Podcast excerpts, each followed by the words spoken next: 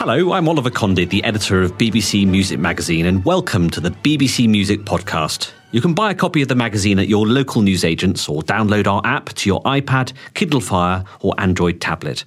And for the latest music news and more, head to our website at classical-music.com.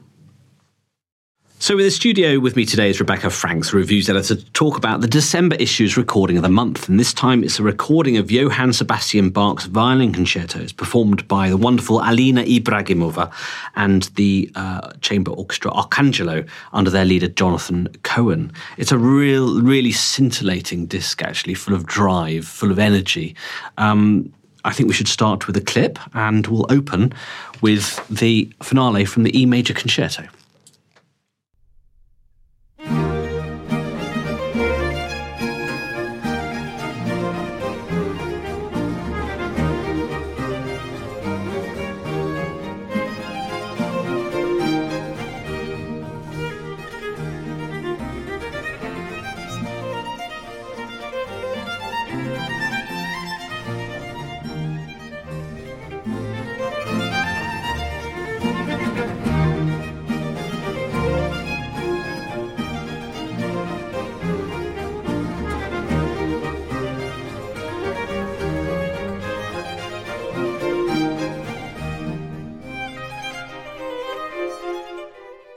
Really is fast, but it seems totally and utterly under control. I think in other people's hands it would seem rushed and it would seem a mess, but I think this is just such tight, wonderful playing.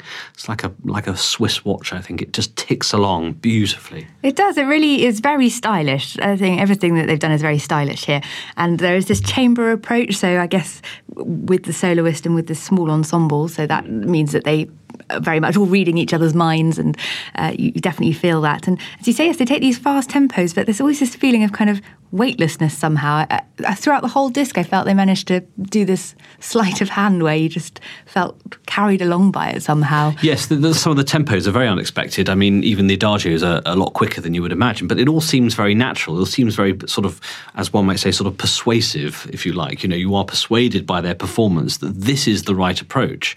And I love the, the sort of improvisation in the continuo parts as well. The fact that there's this underlying texture that could be different in any other time that they did it, and on this recording just seems again so spontaneous and so alive. I think it's interesting that they've chosen to add a lute uh, to the continuo and to the to the texture because that does give it a quite a different sound. Actually, I think where the, the harpsichord can be very sort of propulsive and give it that energy and drive, the lute somehow gives it this area quality, slightly otherworldly perhaps, and very much suits the, the whole approach of all the musicians here. So let's hear this lute in action, actually, the Adagio from the G minor concerto, uh, which I think was an ori- originally an oboe concerto in D minor and has been transcribed into G minor for violin.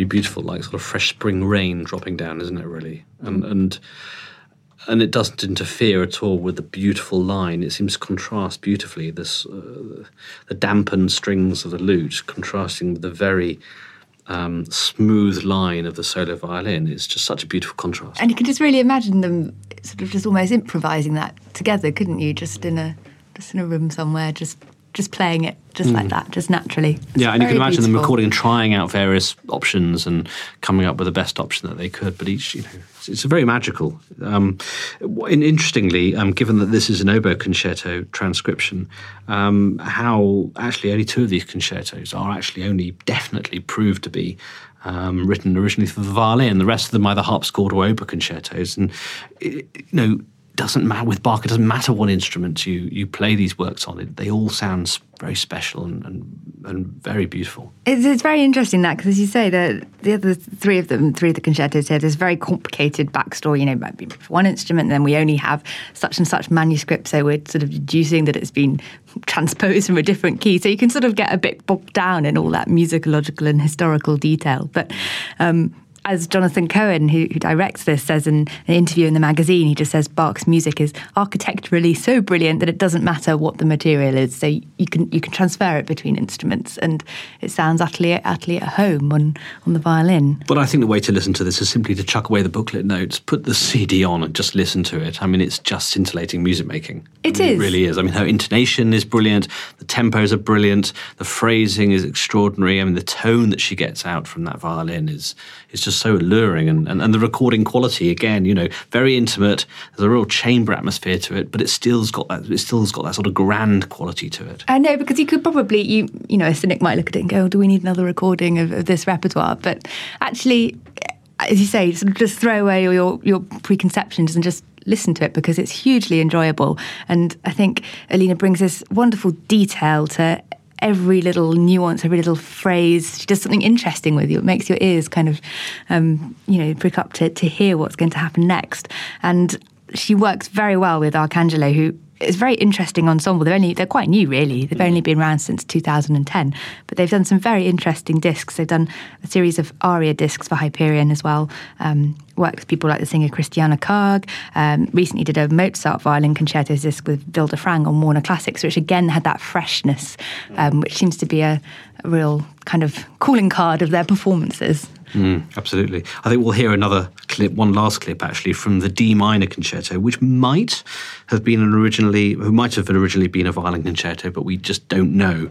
But uh, in any case, um, the critic Donald Tovey called it the greatest and most difficult violin concerto before the time of Beethoven. It is a thrilling performance, this. It is, and I think we've got the, the clip that we've got is. Uh, definitely shows off the virtuosity that the violinist is required to employ.